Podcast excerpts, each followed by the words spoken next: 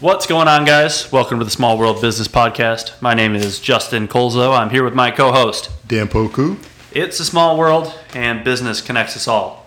So buckle up and let's grow together.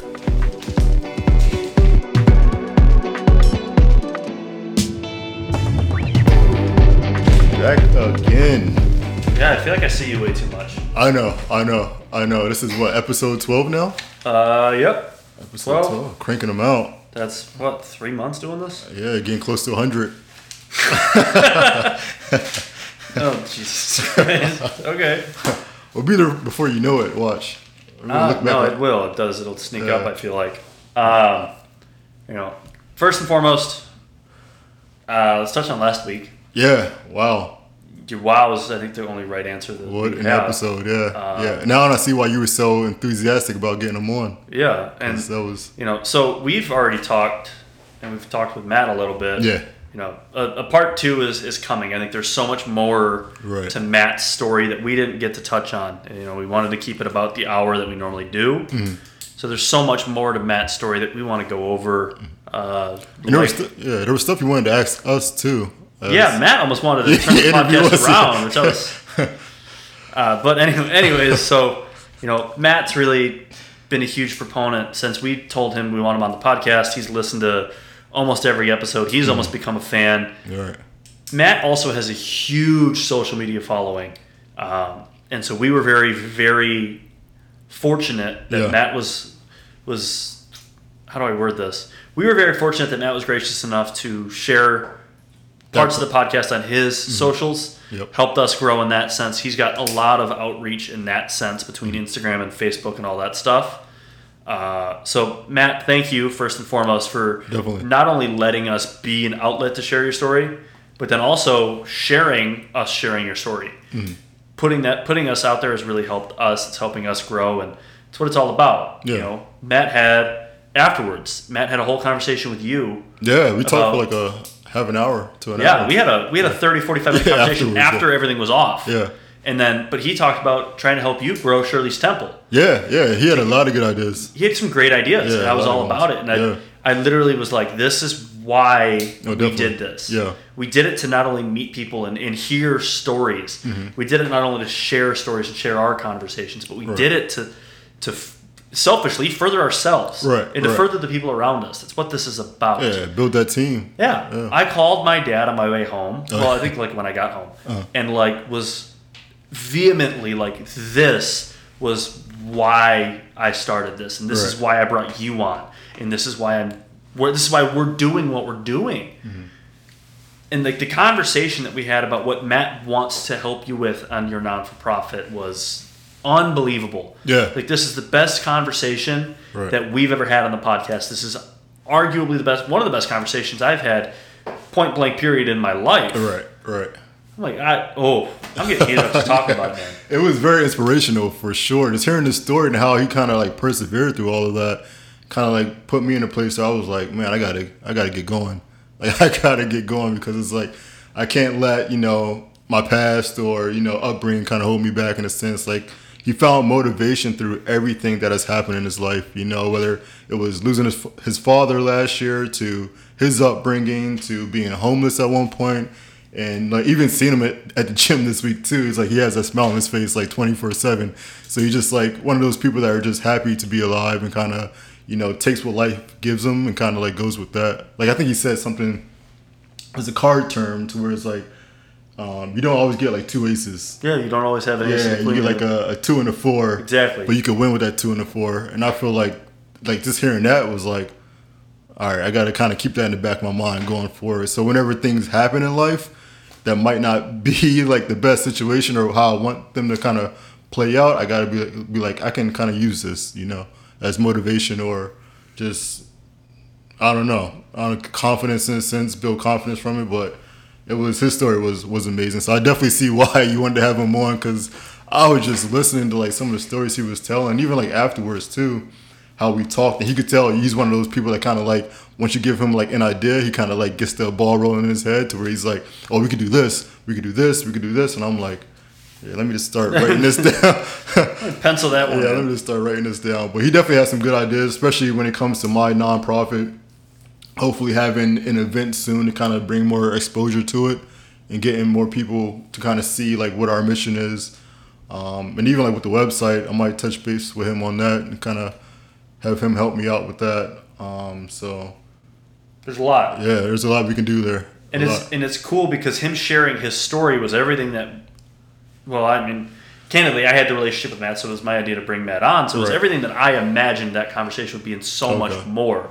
Never in a million years would I have thought Matt would be like, "Look, we can do an event for your non-for-profit Hmm. at my apartment building. I can cater it through AM Fit. We can do all of these different things." Right. And it was just like, it took a whole nother route once we stopped recording yeah, that it was like I think part two of the Matt Ballard story would be best told the week after an event for your non for profit. okay, okay, Now I haven't run that past Matt. I haven't run that past. Right, that's, off yeah. the, that's off the tip of my brain. But like, Right. I think that that would be the most meaningful moment yeah, because yeah. Mm-hmm. Matt would have a story about how that impacted him. You would have a story about how Matt's upbringing ultimately brought into your life and it impacted you, and now you're impacting other. Like, I, I don't know, and then just spitballing here, but Yeah, no- no, nonetheless, Yeah, no, that's a good idea, and for sure, like he was saying before we even started recording, how like we kind of have sim- similar upbringings. Where it's like you come from a single parent household. Um, I kind of experienced things, whether it be like I said before, like both of my parents kind of struggle with their own substance abuse issues, and there was physical abuse that I kind of saw growing up. So we kind of had like the same upbringing, and kind of like brought us together in a sense to where it's like you can connect on that and we both are like very mission driven very just motivated individuals um, especially when it comes to matt and um, yeah just seeing like how you kind of use all that for motivation and going forward just was like inspiration to me. I was like all right i can't let you know life situations kind of get in the way of what i'm trying to do. I just gotta you know stay stay focused have that tunnel vision like you said and just keep keep it moving so. I think I think one of my favorite parts mm-hmm. about Matt's story and what he took away from it is, you know, what he's trying to get away from actively mm. are generational curses. Mm. He talked to us off record Right. about some extra stuff going on in his family. Mm-hmm. Talked very on record openly about what's going on in his yeah family. yeah Um, and I, what was surprising to me was to connect the dots mm. between you and Matt in that sense. Right. And I don't know that you're necessarily trying to break generational curses. I don't think that that would. Maybe I'm, I'm off my ass with that. Yeah. But I do think what I see in the similarities mm. is that that's what you're trying to do with your non for profit.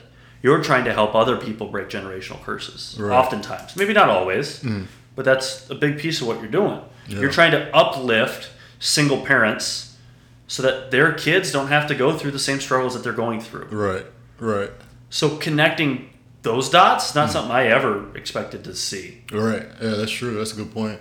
And yeah, it is kind of like gen- generational uh, trauma too, because like I ask them, I feel like with me, there's a lot of pressure to kind of like break them curses or that trauma because it's like if I say if I do have kids, um, then you kind of want them to be in a better spot than you were, you know, growing up.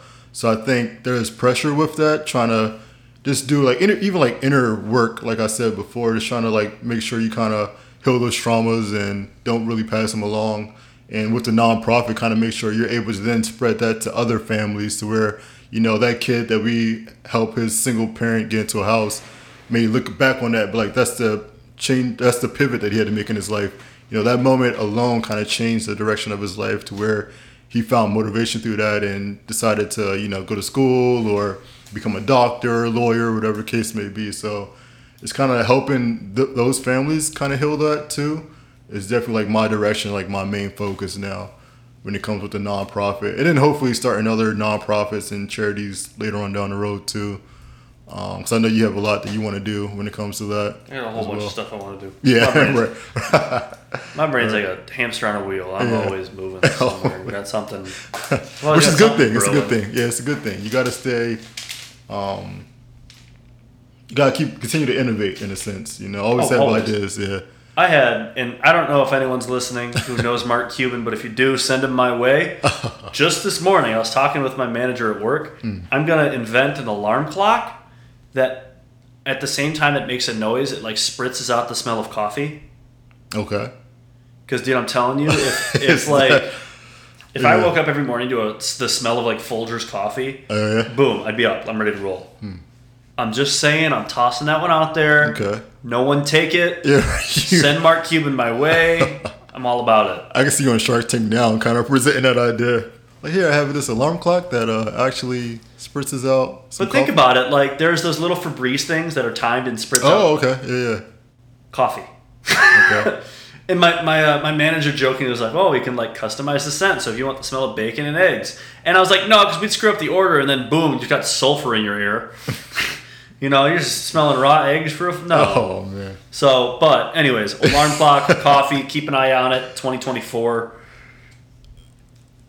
I'm just Uh, saying, soon, it's an soon. idea. Hey, okay. Okay. we'll Anyways, see. so we're getting a little, Yeah, a little we're all over the sidetracked there. So, sidebar, a guy, a, Jesus, again, guys, thank you for the support and the Yeah, outreach. Definitely. You know, I Matt told me he had a bunch of family members that listened to it and, and physically were in tears. Yeah. My mom told me she cried listening to it. Uh, you know, listening to Matt's story and, and bringing up the whole thing about Miles again, my buddy. Oh, yeah, uh, from back in high school. So bringing those memories back up. Yeah. Um, you know, hell, I almost broke down in tears talking I- about my yeah. grandpa and Miles. Right. Like that was a very moving, moving conversation and Needed it. episode. And the outreach and the support that we got through that episode was unimaginable, in my opinion. Yeah, So thank yeah. you guys. Thank you, Matt. Yeah. Think, and that's why I thank both of you guys for sharing your stories because it's like almost reliving that trauma in a sense too, which is always tough. So Yeah. the fact that you were able to kind of like you know bring it up and talk about it, you know, definitely was very very appreciative of that, and I'm, I'm sure I'm sure the listeners were too. So Oh yeah, absolutely. And and so guys, before we sidetrack again with alarm clocks and and doggy daycares, whatever else we're gonna do in, in life, let's get into the meat and potatoes of today's episode. Uh, Dan, you're gonna take the reins of this one. yeah, So yeah. fire away here, Chief. Yeah, so through talking to Matt last week, and I listened to a podcast earlier this week. What podcast? Um, it's called The Great Man Within. So any fellas out there, even women that have fellas in your life, um, it's a podcast that really can relate to anyone, but it's strictly for men. And the um, the Who runs host, that? Who's the host? uh, Dominic Quartuccio, if I'm saying it right. Um, but he also has like I'm part of their um, a men's group on Facebook too. So if you ever need, you know, to reach out to a group of men for like anything you might be going through, I post questions all the time. I get tons of responses that kind of help me with whatever situation that I'm in. But um, going back to like the main topic was, you know, moving from that victim to a victor mentality. Like with Matt's story alone, like not that he played a victim or had that victim mentality, but he been through a lot that could have put him in that victim He mentality. had every reason every reason to to Every put his head to. down and say, "This is the life. This, I was. I have a two and a four. Right, Here I am. I'm rolling with it." right, Exactly. He had every reason to. Exactly. So that's why he's like special in that sense because I feel like a lot of us, not a lot of us, but people tend to just stay in that victim mentality to where it's like, oh, well, my first business failed, so I'm not going to start a new one. I'm going to just go back to working a nine to five or my my marriage failed. I got divorced, so I'm not to get married again or whatever the case may be. It's like you can stay in that victim mentality and it's easy to. And going back to like the great man within, um, the host Dom, uh, was recently diagnosed with Lyme disease, and he's been like sick for like the last year or two, I think he was saying, or even longer. And he kept getting like this misled when it came to like diagnosis. Um, so he was just like, all right, I know there's something wrong with me. Like I'm just lethargic half the time. Like I just want to lay in bed. Like my my eating habits are all over the place. Like he was just like going through it and for a long time to where it was like he started getting like that sympathy and empathy from like people around him to kind of like kept him in that, that mentality. So he was like, well, I'm just gonna you know just lay in bed, not devote too much time to you know the podcast and other ventures that he has going on. And then he was finally like, no, I need to like figure this out. Like I gotta get back to work. Like I gotta get back to you know kind of living in his purpose. And so he went and seen a specialist and they diagnosed him with Lyme disease. But he was talking about how like like I said, he got stuck in that victim mentality, and it's easy to because it's like you get the attention you want from other people, like feeling sorry for you. So you're like, well, okay, so I can get you know attention from people for for feeling sorry for me, or um, you need like that validation. But like, yeah, you should just you know take the day off, like stay in bed, like you're sick, man. Um, he was like, no, I got to get out of that. So I was like kind of changing your mentality when it comes to that, the victim to victor. And I'm not sure if you ever dealt with that, but I feel like I have at certain times in my life. Um, even recently, like I was looking to acquire a laundromat, and so it's like. Um, it was seller financing, so I was like, all right, maybe I could put enough down for a down payment and then kind of have the rest go through the seller. Um, but then they got so many offers of this cash payments that I was like, the lady was like, yeah, nah, we're not going to just settle for like seller finance when we can get somebody to buy it up right or even more than the asking price. So I was like, man, if only I came from a family that had money.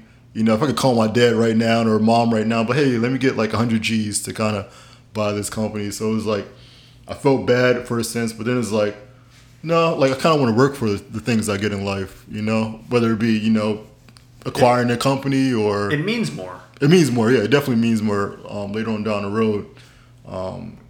And that's and that's not to say if you come from money that you haven't earned what you did. Right. Yeah. Uh, I mean, I think that there's there's a handful of examples. I think the first one that I can readily think of because he's always in the public eye, I think, is Donald Trump. Okay. Yeah. Loan of a million, ten, whatever the loan was from his dad. Dad Yeah. was super successful. Right. But that's not to say that he wasn't a successful businessman. Right. He took a He one took million that, dollar yeah. loan and turned it into a billion dollar. I mean, Right. but so did he start? He didn't start from ground zero. He started from a much lifted category. Mm. Right. But that's still not to say you, well you're not successful. Yeah. So I want to throw that caveat in True. there. True. But I understand what you're saying. You know, Right. realizing I don't have the same starting point as a lot of people. Right. It doesn't mean you're not going to get there. Mm. And you're absolutely right. There's a, there's a few things I wanted to touch on. I thought the first one, I'm gonna, I'm going to backtrack a little bit. You touched on the sympathy, empathy, and attention Right. kind of pushing you down a little bit. Exactly. And they're exactly. counteractive, I think. I think people do it in a sense of like, I'm trying to lift you up. I'm trying to make you think that people care about you. right. But you think you're spot on that that's almost like the endorphin rush that they didn't know they needed. Mm.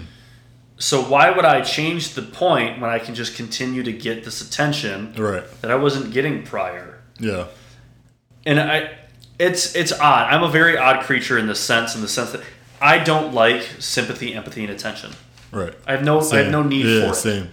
When I'm at work and I'm about to get a deal, I don't go around telling everybody. Right. Uh, I, I don't Yeah, want you hooting and hollering. I don't Right, care. yeah. It's my job to sell, so I'm going to sell. Yeah. I don't need you congratulating me that I made a sale. Right. It's quite literally my job. Uh, so that's the attention side of it. But the sympathy and empathy side of it, this is for a little backstory. I think I mentioned a while back. My, my grandmother passed away. Mm-hmm. I don't know how recently. I don't really remember. Uh, earlier this year, maybe. I don't I have no idea.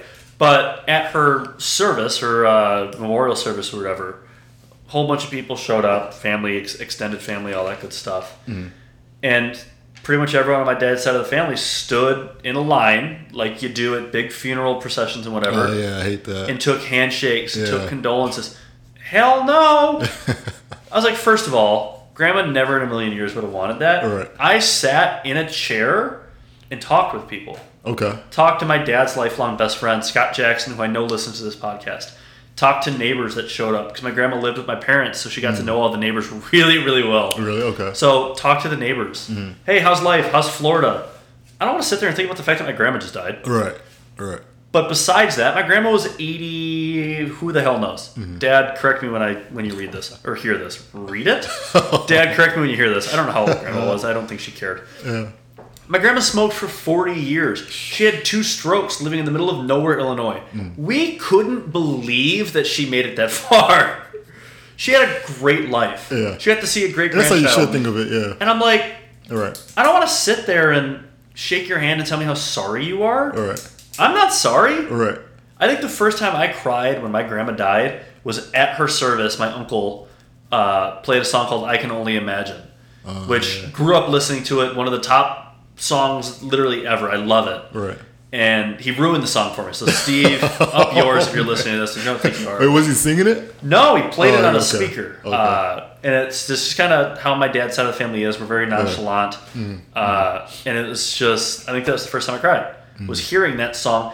When she died, when I got the call, I was like at a loss for words. I really like, Yeah, like same. it was like the breath got taken. Like when you when you get hit in the stomach really Yeah, hard, and you lose your breath. Mm-hmm. It was that feeling, but I don't think I cried. I kind of like gasped, But I was kind of like, okay, that's fine. We'll figure it out, Yeah. and I move forward. Yeah, you have to. Uh, but like I said, I'm, I'm an oddball in that sense. It's kind of how, how I was raised to Mm-hmm. Yeah. not have that mens- that mindset. Mm-hmm. But I think that that was the perfect example of the sympathy, empathy, and attention thing. Right. Was I'm not I'm not standing in this line and having you tell me how sorry you are for me. I'm Right. not the one that I didn't die. Yeah. Yeah. Like my my grandma died. Mm-hmm. It happens. She was 88, 89, smoked for 40 years. She lived a great life. a hell of a I don't life. remember my grandma as a woman in a coffin. Right. Yeah. I remember my grandma as the woman that was at every football game she can get to. Really? Okay. I remember my grandma as the one with my grandpa who's in a wheelchair at my college football signing, which was the biggest thing in the world for me. Yeah. I remember my grandma and my grandpa as the ones that were in a nursing home, and I'd go visit them, and mm. I'd just bring pizza, and we'd just sit and shoot the shit. Right. That's how they want you to remember Yeah. them. Yeah, not them just sitting there, you know. So don't Lifeless. You did not just lean back like you're in a coffin. But that's like I don't do the sympathy and empathy thing. Right. I don't want you telling me how sorry you are for me. Yeah. Oh yeah, I lost my job. Oh, you telling me you're sorry really means a whole. Yeah, it's gonna make it worse. Yeah. Def- Yeah. I'm the same way too. To be honest, like even while like going through certain things in life, even like telling people about like my upbringing, like I kind of per- not prevented it from bringing it up, but that wouldn't be like the first thing I would like talk about. You know, whether it be like my parents' situation or just moving around a ton, um, because people are like, oh, you made it this far. Like you went to Oh, like good for you. college. Yeah, I'm like, what do you mean? Yeah, like I made it is this far. this is impressive. Like I'm supposed to stop. Right. Like I get what they're saying. Like statistics would say I should be in jail or dead by now, based on like how I was raised. But I'm like, don't make it seem like I you know. I never would have thought of that. Yeah. So I think that's what people think of, like when you come from like a broken home or you know you experience certain things in your life, and they're like, oh, you. You went to, to college? You oh, got- you have your you got your master's? master's? Oh, you work in finance? And when I tell them that, they're like, and you've been through what? I'm like, yeah. I'm like, I use all that for motivation. Like, never once I feel bad for myself, you know? Which, it, and like I said, I think that you're also an anomaly in Yeah, a sense. right. So it's it's tough for me to have this conversation Mm-hmm. and think the other side and see the other side because I never have. Mm-hmm. I wasn't raised that way. Right. Where was I going? I had something, dude. This is the second or third time I've done this today. A long Uh, day, long day. But I mean, there could be like different situations too, whether it be, say, like with football for you, you know, football not working out, then you could be like, well, I was supposed to be like in the NFL, you know, I was supposed to, you know, make it. So you kind of, you could have lost motivation to want to go to school or to want to. Um, Sorry. That's crazy. Actually, it's kind of weird. Uh, Matt Ballard's calling me right now. I don't. Should I answer it? Yeah, answer. See what you. Hey, you're on speaker uh, on the podcast right now. What's up? Are you serious? Uh, yeah, we're literally we were literally talking about you two minutes ago. That's insane. I, I that's so crazy. I just uh, you popped into my mind, and I'm like, I have to talk to him because I just got done talking to a friend of mine, Brandon, and he and he he was one of the people that didn't message me about the podcast, but he just he he told me, you know, I know your dad would be proud, and it's crazy to know that you came from from that. And I was just thinking, That's man, crazy. Yeah. I have to give those guys credit for bringing that one, making me vulnerable enough to bring that out of me because I don't talk about that stuff, not even to friends, let alone publicly. But um, yeah, it, it, it's it's nice to see people take something from it, and um, I love seeing how people just uh, like it changed their day, or it changed their week, or it changed their perception, or, or whatever it was. And now I see why you guys started a podcast. It's amazing. Dude, this is so weird. We're literally like I have you on speaker. I'm holding the phone up to the mic. Yeah. We're literally talking about the victim versus victor mindset. Ent- entirely based off of this is Dan's idea. This is entirely based off of our conversation we had with you, and Yeah. we like just talking about your upbringing and Yeah. the fact that you are where you are, and the fact that Dan is where like everything, and the fact that you're calling. I'm That like, this wild, is so yeah. weird. God works mysterious ways, man. Yeah. What's Yeah. his I didn't mean to interrupt you, but I just wanted to give you guys props and say that uh, you guys are fantastic hosts, and I love your podcast. I'm a huge fan now, and um, I hope that uh, you, the episode did as good as I hoped it would. Oh, Because it seems like on my end, it, Yeah. it did very well. So I hope it. I hope on your side it looks like it, it went well because um, I'm I'm hoping for a part two at some point. So We actually we were talking about that about ten minutes ago in this podcast, so we'll give you a call later Uh, we'll chit chat more about a part two later on. All right. Sounds good. And I'll, I'll listen for your podcast on Sunday. I'll, I'll, I want to see it. Um, you said vic, victim versus victor mindset? Yep, victim versus victor. Yeah. Got you, man. All right. All right, buddy. Sounds We, good, we appreciate you. All right. Thank you. Talk to you. Bye. His ears are probably like tingling. He's like, all right, I got He's it. got spider senses. That was wild. That was crazy. When you look, you looked at your phone, I was like, what is this guy? Yeah, why is he looking at his phone? Yeah. Because because I'm one of the people that when I'm doing something intentionally, I, I don't look at my phone. Right. Normally, I have it completely on silent, face down, or in my pocket. Because even on the table, it's a distraction. Right. So I'm actually going to put my phone in my back pocket right now, like I normally do. or I'll actually a lot of times I yeah, leave it leave it outside. out. Yeah, yeah, you do leave it Uh, out. Yeah. and I and I'm intentional about that for a reason. Right, same. Like when my girlfriend and I go on dates, we have a no phone rule. Right. Uh, we're very you should. intentional about being Yeah. intentional Present, in yeah, space. Yeah, being present. present, yeah. And so when I, I got the notification on my watch that my phone was going off, and I'm like, who I'm thinking that's my girlfriend, but I'm like, Anna knows that we're recording right now. I don't know what's going on. right. Matt Ballard. And I'm like, that's wild. Man, that's that's crazy. But yeah, definitely episode episode two, a part two, Part two. coming soon. And I'm gonna The so people I- want it.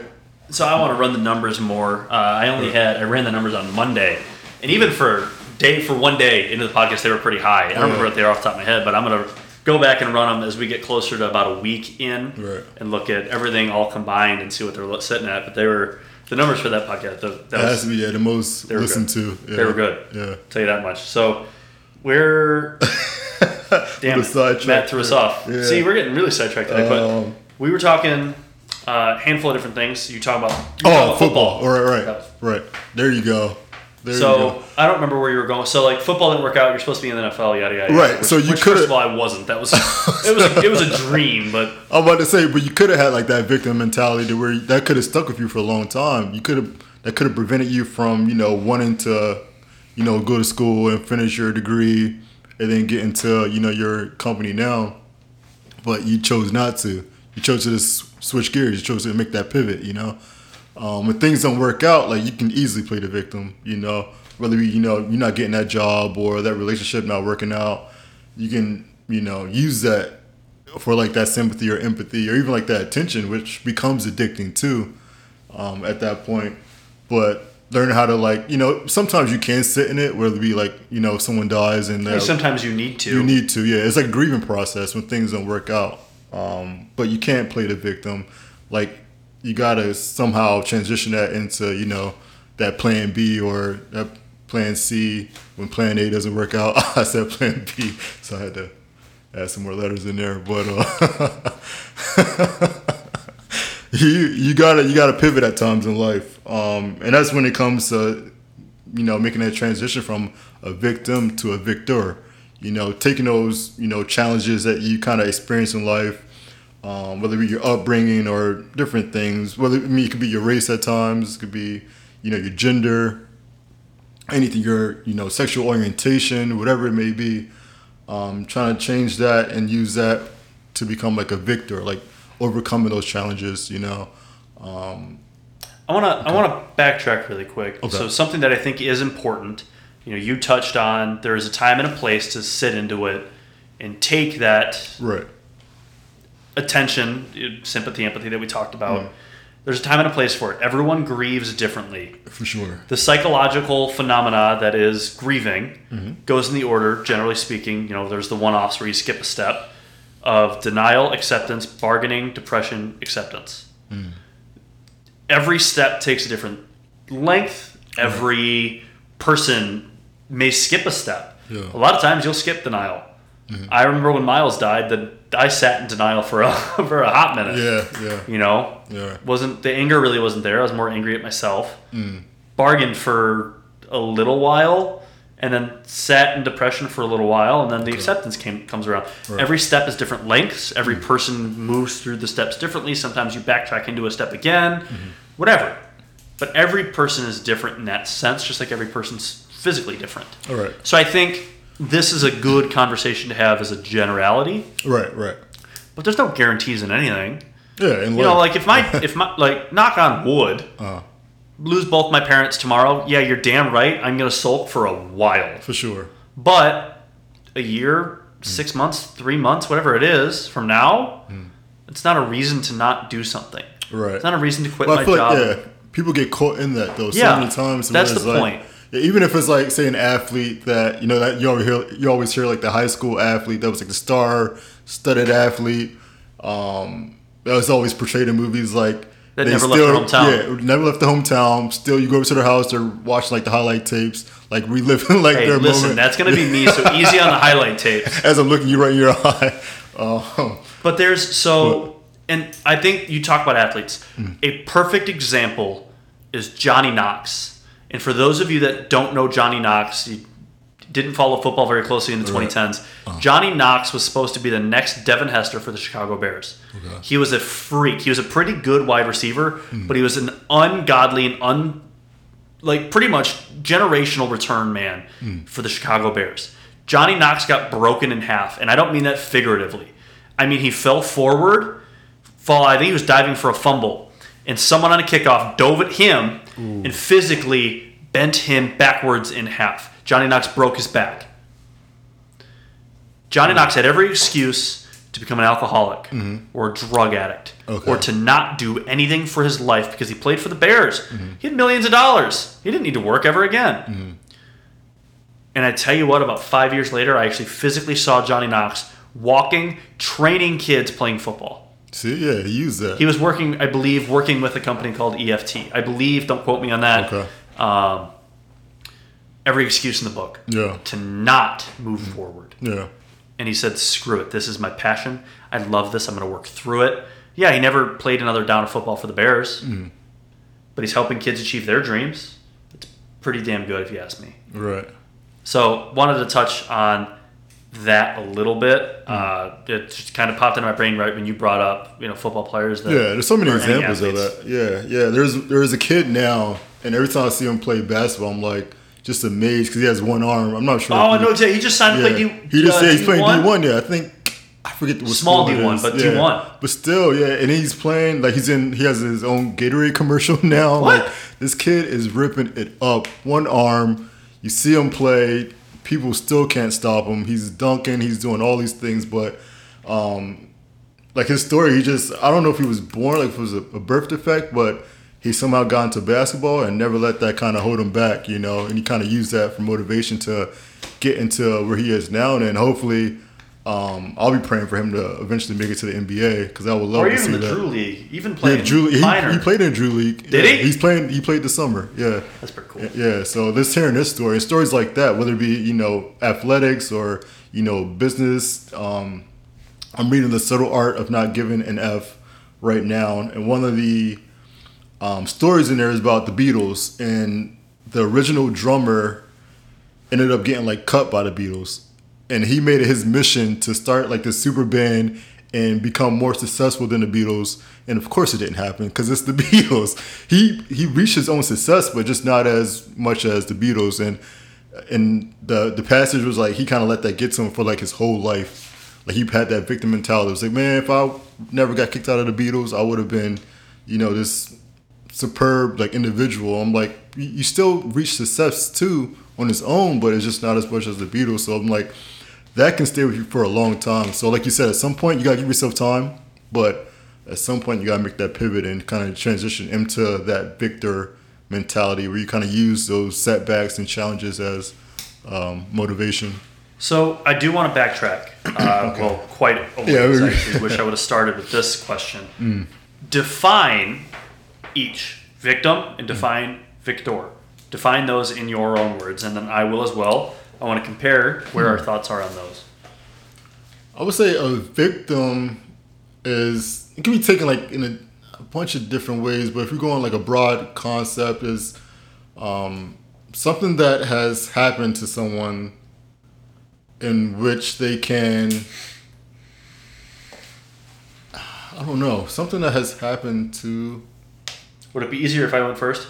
yeah Because I'm kind of sitting on an answer. Would that be easier? Is that you said on that? Okay. Well, yeah. Let me, So let me Google it real quick. Dan breaks out his, his thesaurus. Yeah. So I think, and I think the easiest way that I can describe this okay. is in a mindset point of view. Okay. Victim is a because mindset. Victor is a despite mindset. and I like say that in this sense. You're a victim when you say, I am blank because Yeah. I am in finance because I couldn't get a job as an accountant. Just for an example, mm-hmm. not to call you out or not. I'm nothing. about to say I'm bad at accounting. So. Whereas your story Right. would be, I am in finance despite coming from a single parent oh, household. Oh, okay, I like that.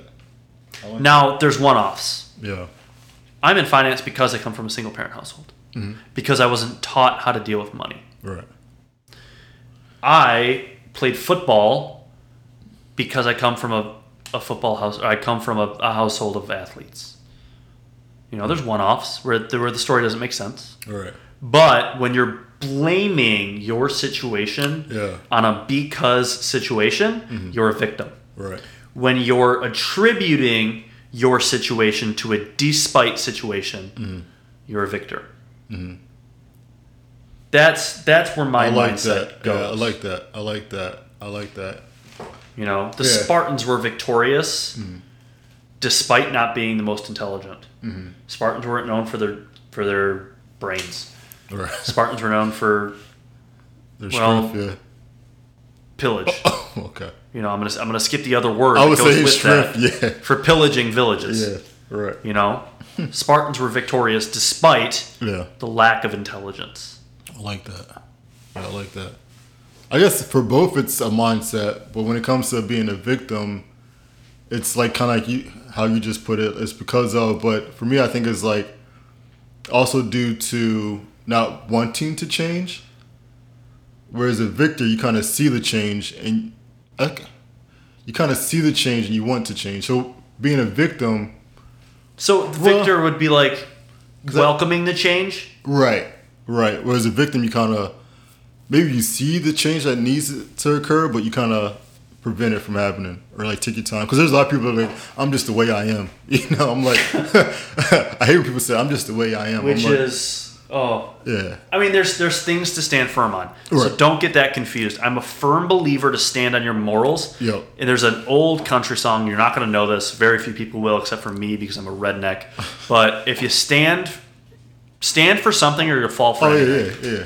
That's definitely the Um, same. it's I think it's a Travis Tritt song. I could be wrong on that, but it's an old country song.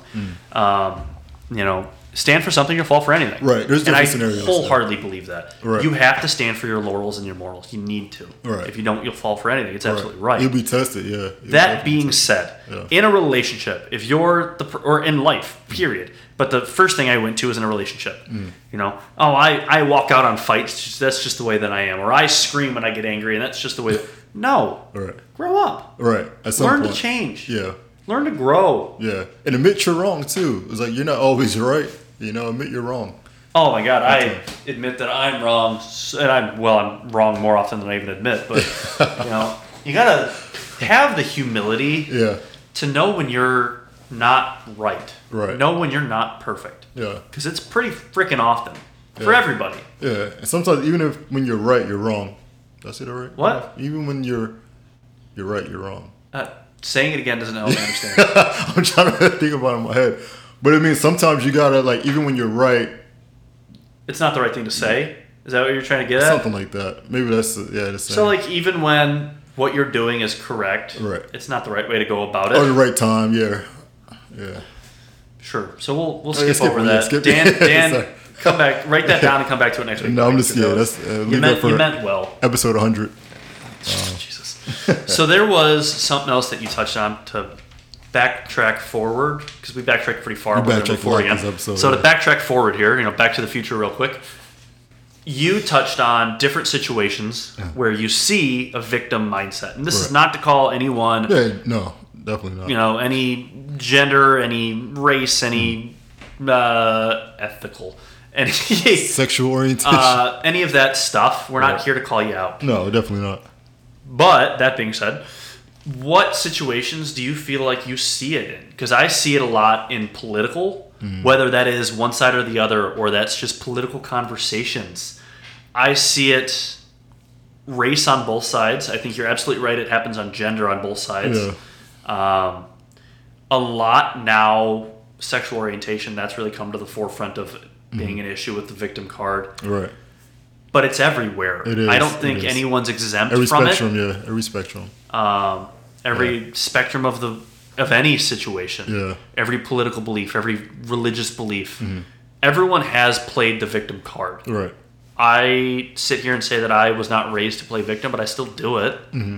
You know, I'll I'll be the first to admit it. Right. I've screwed up more than anyone else in the world, and I play victim so often. Oh yeah. And- we all do. Yeah, Yeah, we all no do. one's exempt from it. Yeah. But I think that there are. It, it it's more often, it's more prevalent now. Yeah. Yeah. But I mean, like having that awareness too to realize you're playing the victim and kind of wanting to then switch out of that mentality. And I think that that's so rare. That self awareness Yeah, is so rare. That's what I preach nowadays. Becoming more self-aware. Just the smallest things, like why you do something, some of the things you do. Like why are you the way you are? You know, once you start to Recognize it. unpack that, yeah, and, and recognize it, you can then make that change to kind of improve and better yourself in that case. So one of, I'm going to touch on this, and Okay. uh, I'm a firm believer, and I've talked about this before. In sidebar, his name is Jordan Peterson, was the Canadian psychologist Yeah, that yeah. I tried to come up with so long ago. I just listened to one of his uh, little spills I on love. YouTube. Yeah, I love him because he does not care. right. He's going to say what needs to be said. He is authentic with what he believes and what he says. Mm-hmm. Yeah. And I love that and I respect him for it. Do I agree with everything he says? Hell no. Right. I don't agree with everything anybody, Anybody, says. I don't should, agree with half the stuff that you say. Yeah, right. Like, like, And we'll have a versa. conversation about it because we're Right. grown ups. We can talk Yeah. about it peacefully. Right. But I've talked about it before that strong men create good times. Mm-hmm. Good times create weak men. Weak men create that. hard times. Right. Mm-hmm. Hard times create strong men. It's a circle. Yeah. We, and I stand by this wholeheartedly based off of a conversation that I had with my girlfriend about six months ago. We are in hard times. Mm-hmm. Meaning, we're sitting on weak men because Right. weak men create hard times. Yeah. I wholeheartedly believe that that's why we've seen such an increase in the victim mindset is because we're sitting in hard times. Right. because we have weak men. Yeah. We haven't been in this long enough to have created strong men. Yeah. There's one-offs, Mm-hmm. yourself included. Right.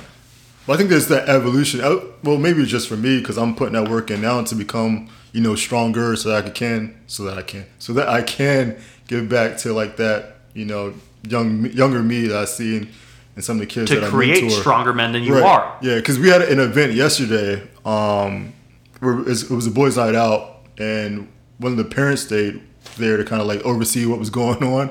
And she was like, "Yeah, I'm so sorry, guys, but I tend to overparent, you know, my kid, and even like because the kid had broke his arm not too long ago. It's like even when he broke his arm, like I I babied him, I coddled him. I'm like, well, that was me when I was a kid too. But at some point, he gonna have to break away from that. You know, He'll, he's gonna have to not become a man, but in a sense, know that mom is not always going to be there Because she's not. Um, because she's not. Yeah, and so I was.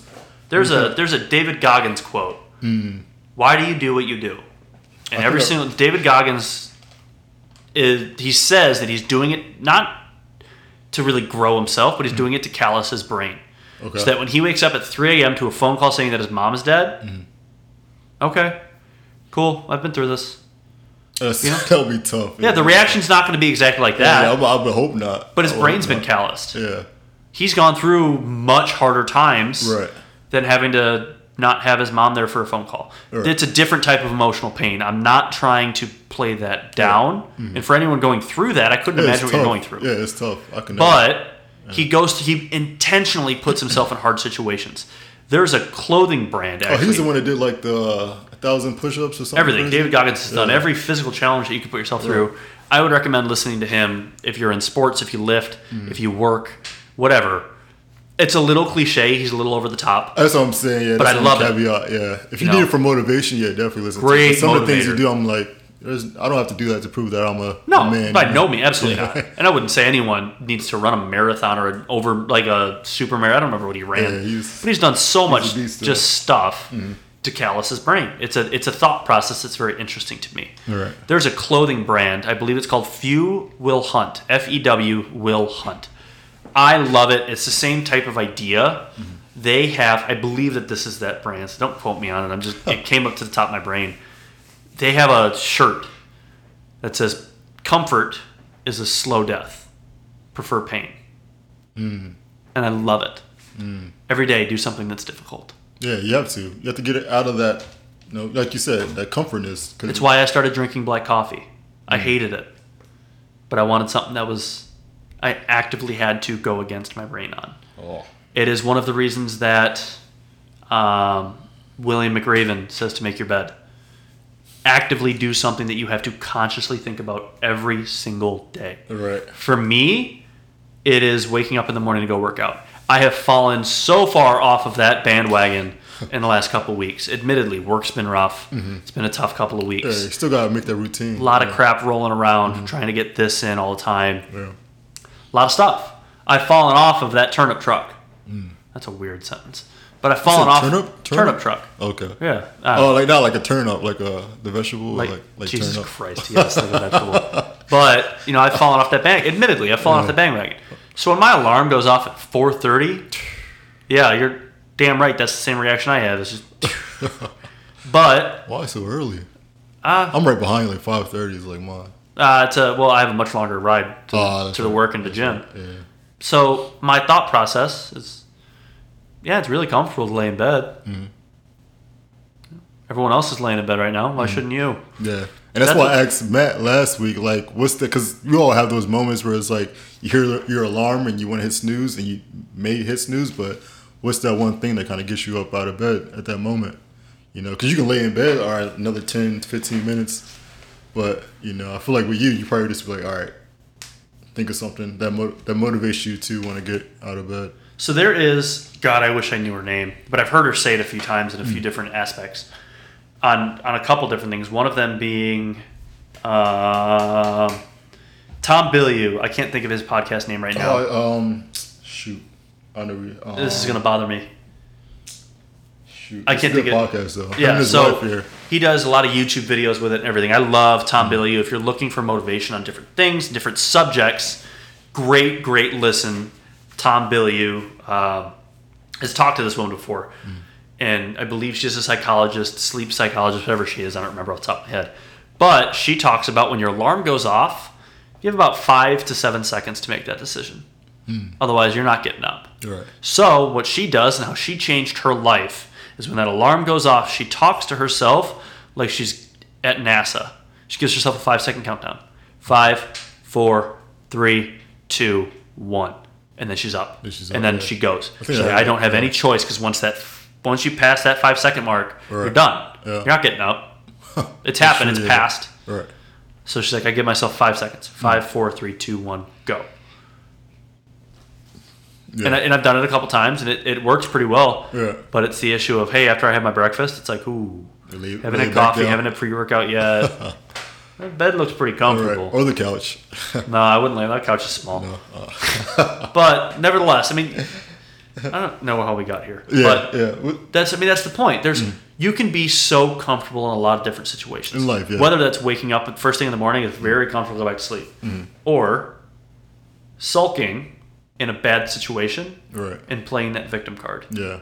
I am here because my mom died. Right. That's why I wound up unemployed. Then my unemployment turned into me not getting another job, Yeah. collecting unemployment. All right. But then my unemployment benefits ran out, and now I'm homeless, and now I'm here, and now I'm this. Right. All So, because yeah. my mom died and I couldn't get back to work. Right.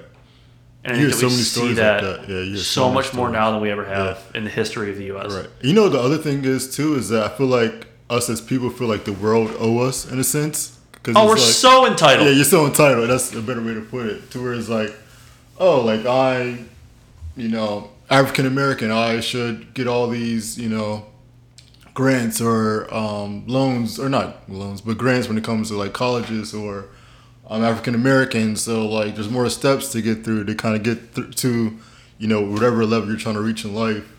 Um, which they may be, but you know, realizing that they are there, but not using those as an excuse to kind of like get to where you want to get to. It's like you got to use that as motivation. Like for me, I'm probably like as black as it gets, so it's like I know I'm black, and I never use that like as an excuse in a sense to to, to get to it. Justin's dying right now, and are shaking his head. I don't know what's going on, but You almost like you Oh. almost made it sound like you're purebred, and that's just not okay to say, dude. I'm as black as it gets. as far as skin skin tone, skin tone. So Um, question for you. Okay. And this goes with that. I mean, you touched on, you know, feeling like you were owed X, Y, or Z. Right.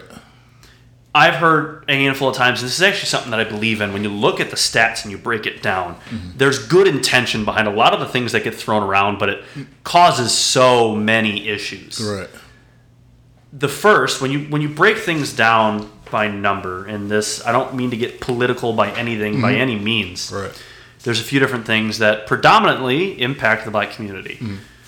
When you look at, and I've touched on, I've actually talked to you about single fatherhood and single father single father rates. Right. Something that you've been impacted on, something that you want to have an impact on with mm-hmm. your non for profit. Right.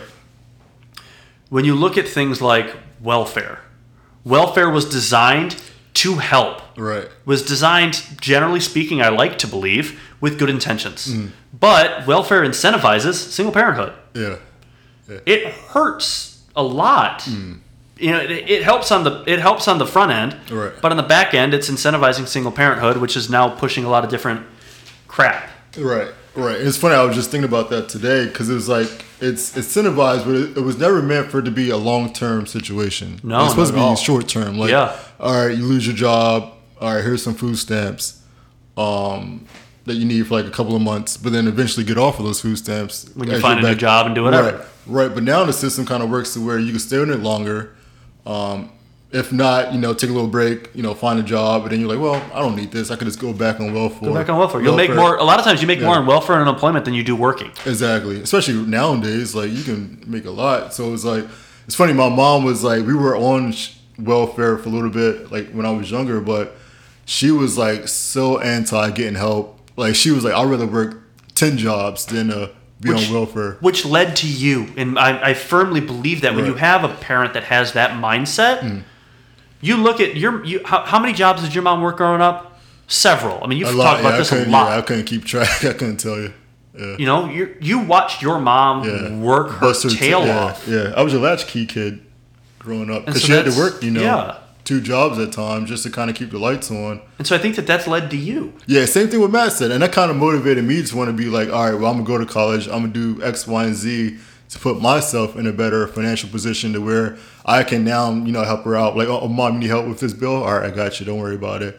Um, and eventually want to be like, hey, mom, I got you know your mortgage. worry about or- it. Yeah, just to say, don't worry about it. Like, I'll retire you, even though she's not working now, but uh, wanting to retire her at like a younger age, so you she didn't have to like spend her whole life working, because that's what we get caught up in too, just like working, working, working, and not really enjoying life. So that kind of motivated me um, to be successful in life and kind of put myself in a position to, you know, eventually take care of her and my dad too, um, but more so my mom. Just Yeah. kind of yeah, You know, she raised you. right, So there, and there's the one other thing that I want to talk about that kind of goes with the welfare side of things, is called affirmative action.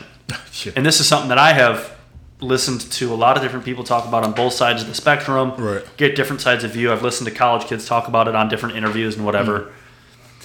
Affirmative action was designed to help predominantly, and I think almost strictly, African-Americans. Yep. get collegiate educations, which is an awesome program. Firmly believe in it. Right. But I think that kids now almost look at it like I only get this education because of affirmative action.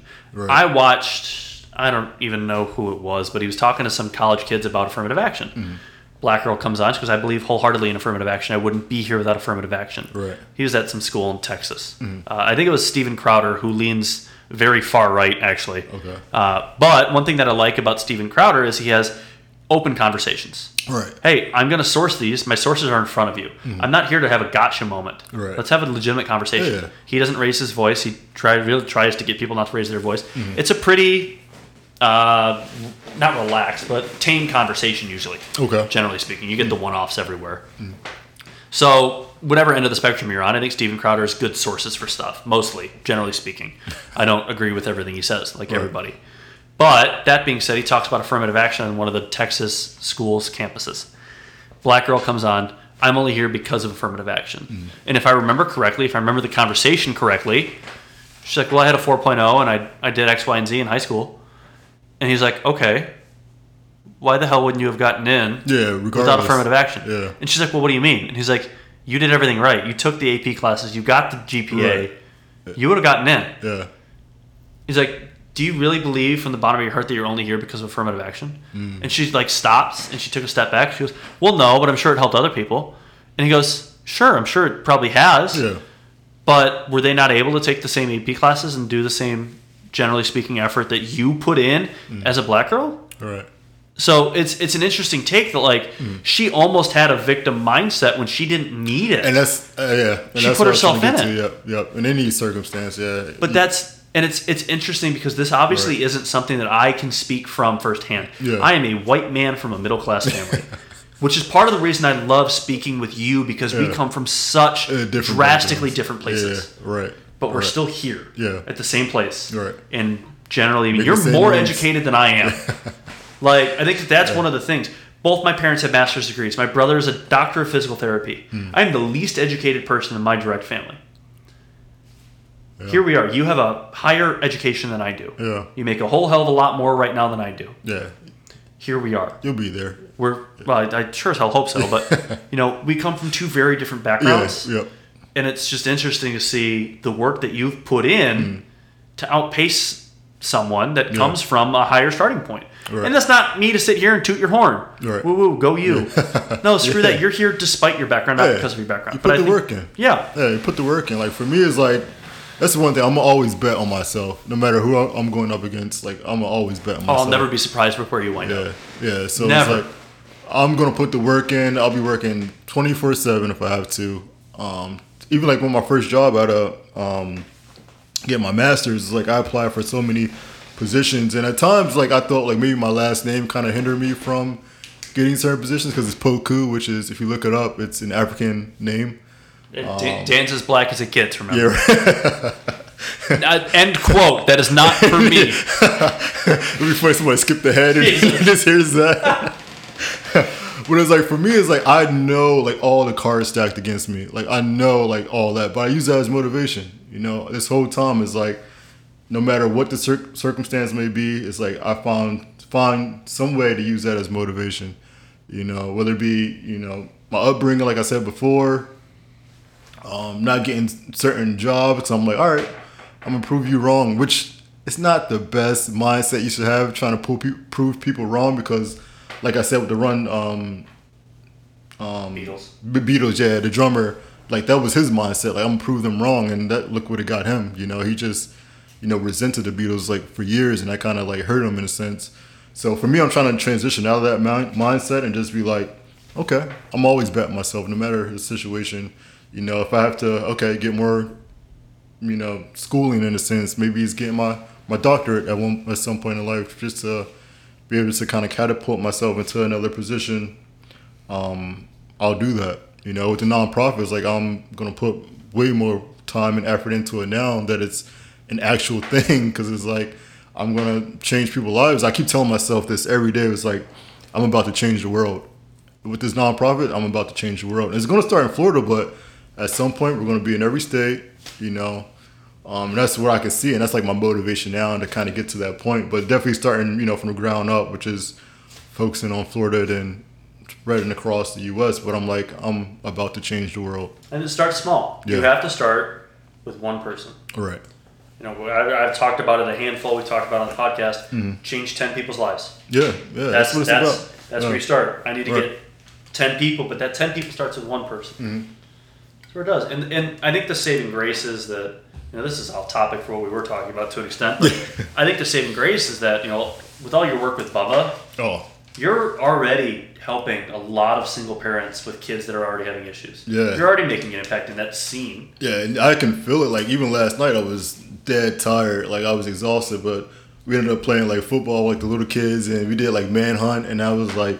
Just seeing like the smile on the kids' faces, like them laughing, having fun, and just kind of disconnecting from whatever you know they may have experienced in life. Because we have some really tragic stories in there. That I can discuss with you off um, recording, but just seeing some of those kids' faces, they're laughing, they're in the moment, they're having fun, like they're coming up to us, like dapping us up, like thanking us. So it's like, I, those are the moments I kind of live for, you know, just trying to make that impact in that kid's life, like being a good role model, you know, for them Absolutely. and doing work with them definitely, you know, changed me for the better. So Oh, I'm sure. Yeah. And I'm actually a little upset I didn't know that yesterday was Boys Night Out. I know it was like the unofficial, but it was like a link up. We called it. Um, but you'll be at there was tons, so get get ready. I'm Get a little butthurt, so Jalen, if you're listening, I'm coming for you. Uh, did you have anything else that you want to talk about today? I mean, Um, we covered a, a lot. We took we covered a lot. That was mostly what I wanted to kind of cover the victim to victor mentality. Um, there was something else called self efficacy, but we could say that for another uh, recording, which kind of goes hand in hand with what we talked about. And that's just kind of like it's almost like a theory to where it's like if you believe you can achieve something, then you're more than likely to do it. You just got to put action towards it in a sense. There's a there's a psychological phenomenon called, and I actually straight up told you today that I was like, I don't really particularly know what self efficacy is off the top of my Yeah. brain when you texted me. Yep. Uh, so I, this is why I, I told you to take the reins on this because this Yeah. is a story that I think I don't want to say more strongly relates to you, but I think Yeah, that you could touch on more strongly than I could. Right. Self efficacy. Uh, there's a psychological phenomenon called the self fulfilling prophecy, which I think goes hand in hand Mm. Yeah, with what you're saying. Yeah.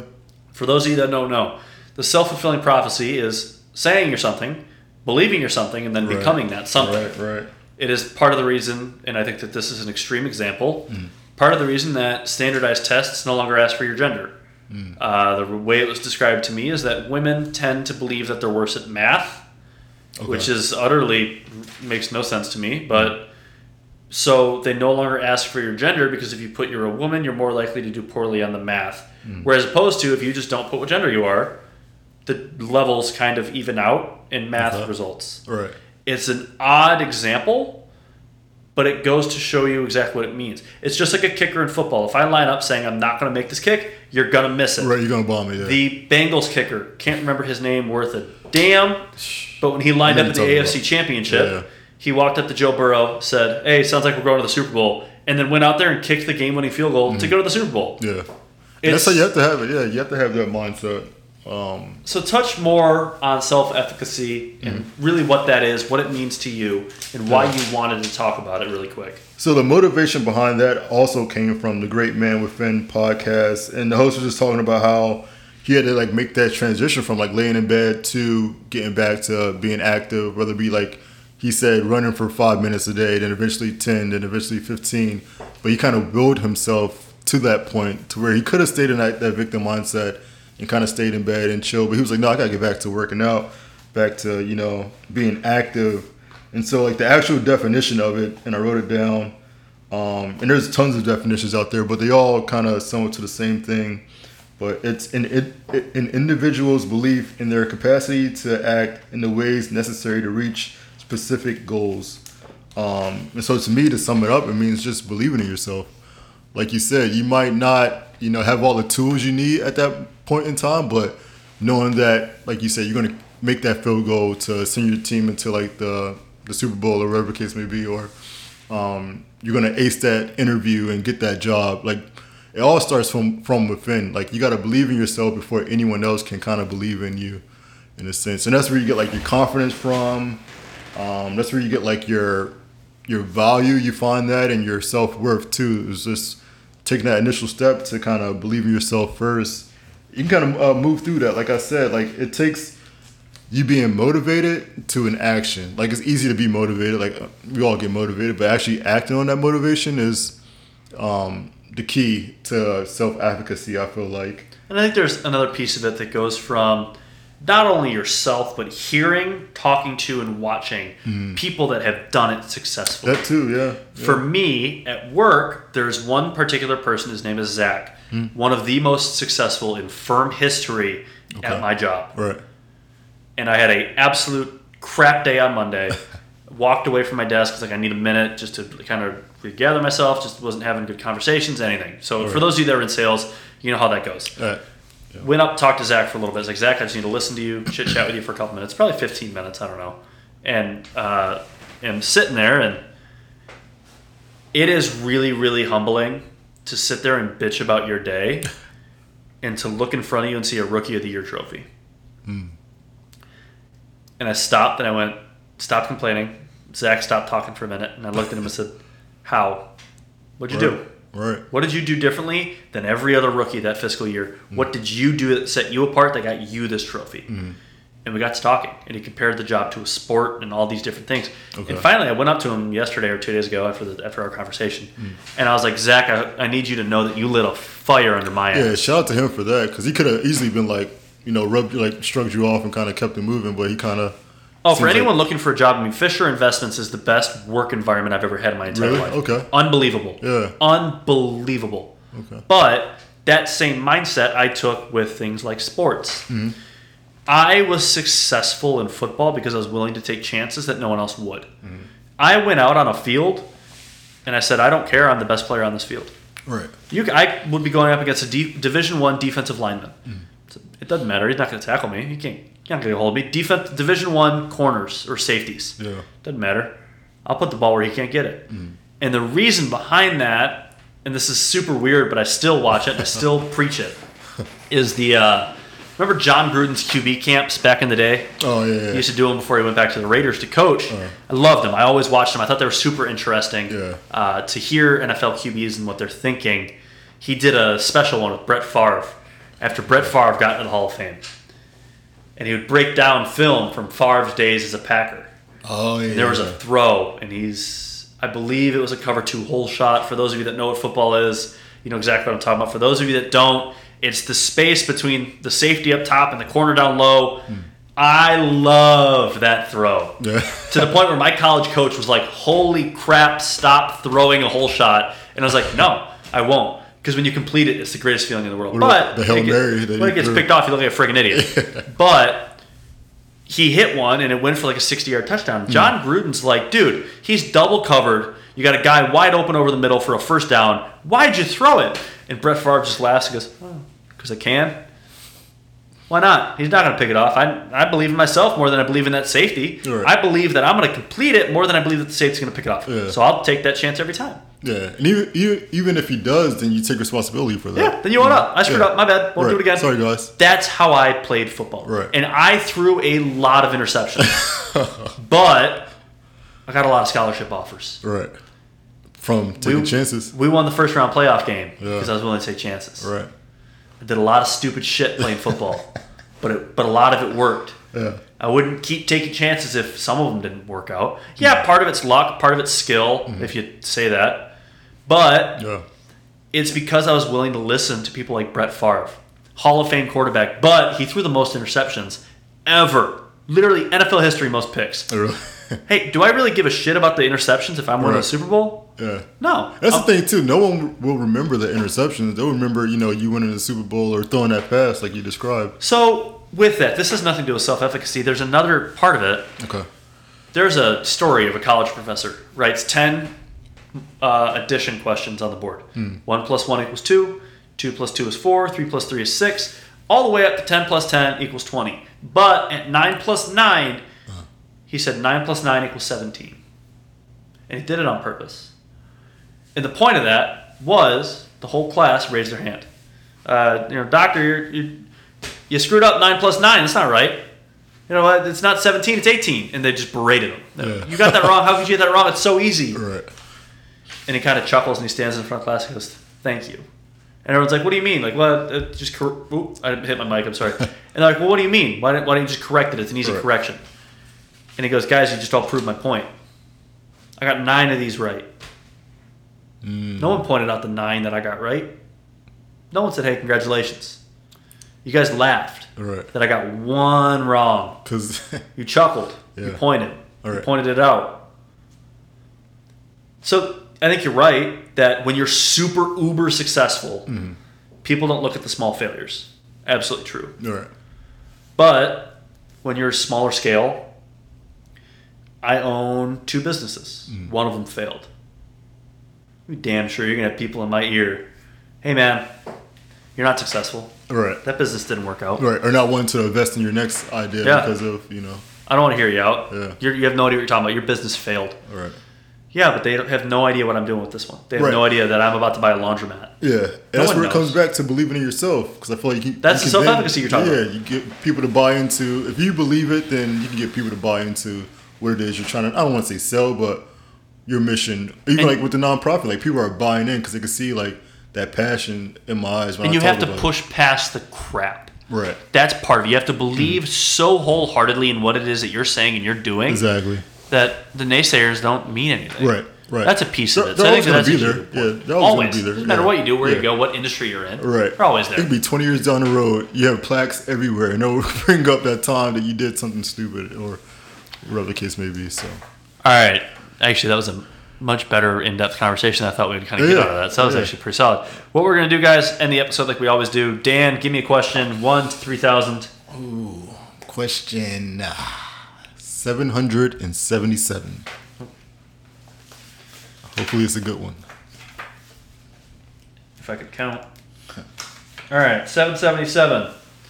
What is one thing in your life you can't make a decision about? Phew. It's one thing in my life That's a tough one. that is whether to continue to rent or to buy a house.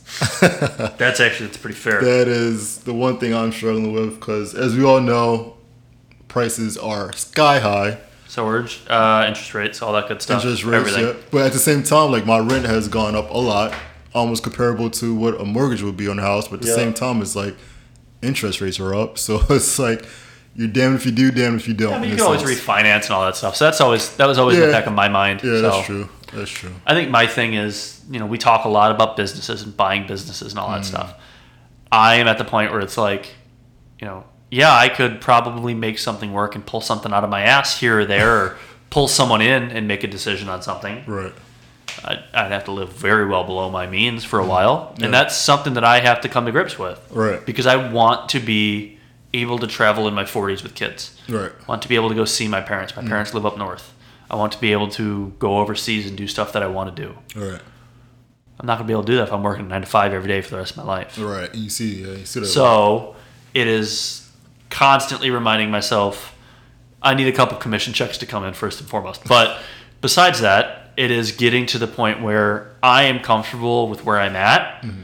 I don't need to live in glitz and glam because I need to set myself up for the next step. Right. So it's constantly being like, is it time for the next step? No, not just yet. I need a little bit more behind me. Mm-hmm. So constant. I, there's a piece of me that feels like sometimes I'm kicking tires, Right. but It takes time. Yeah. Everything happened when it's meant to be. just getting there. Yeah. So that's that's I think we're I think that was that'd be my answer. I gotta send you this podcast I just listened to. It's uh, Jay Shetty had um, someone on. I forget what he actually got into. I think he got into like marketing to start off with, but he was talking about how that same thing. Like he didn't get caught up in. All right, I gotta go out and get the latest uh, BMW or like the biggest house. He was like. He's a multimillionaire now and drives the shittiest car you can find to the point to where his HOA called him like, "Hey, can you please remove the broken down car that's in your driveway?" Yeah, he was like, I'm not focused on like getting a newer car. I'm focused on putting that money back into the company, you know, and kind of making it grow from there. So it was very inspirational because I was thinking about getting a new car too. And once I heard that, I was like, all right, no, I'm, You've been talking about it for yeah, a while. Yeah, I mean, I'm. I'm a simpleton. I, I don't take a lot to be happy. I don't Right. need a big 19 bedroom, 18 bathroom house. right. Yeah, yeah. I want a nice four bed house, Right. a nice backyard for my dogs. Mhm. I want a decent car. So my truck, I'm comfortable with. I'm happy with. Right. I like toys. Don't get me wrong. I would Oh, yeah. love a jet ski. I would love a Mustang. I love toys. Right. But I'm not doing that until I get to where I need to be. Right. Right. You know. Yeah, don't get caught up in that because So- I feel like it's especially with, like IG now. Like you see uh, so many people like just you know posting in front of their car, yeah, stuff. flashing, yeah, the jewelry and all that, to where it's almost keeping up with the Joneses, as they say. So yeah, don't get All caught up in right, that. guys. I think that that pretty much hits the hammer, hits the nail on the head. That's the one. Okay, yeah, yeah. uh, for what we're trying to talk about today. So, guys, again, thank you for last week. Thank you for this Mm. week tuning in. Yep. Uh, if you haven't already, subscribe. You know, let us know topics you want to talk about, pieces you guys want to talk about, people you want to have on the podcast. Actually, I had a, which reminds me, I didn't talk to you about this. One of my old coworkers shot me an Instagram link for a guy that we should get on the podcast. So Okay. I got to chit chat with you about that later on. But oh, Yeah, thank you. Talk to us about topics, people, everything. yeah, yeah definitely. Yeah, give us feedback. Let us know what you're thinking. You know, so very much appreciate it. We appreciate it. Make sure you subscribe. Don't want to miss an episode. All right. Thanks, guys. Talk to you next week. Peace.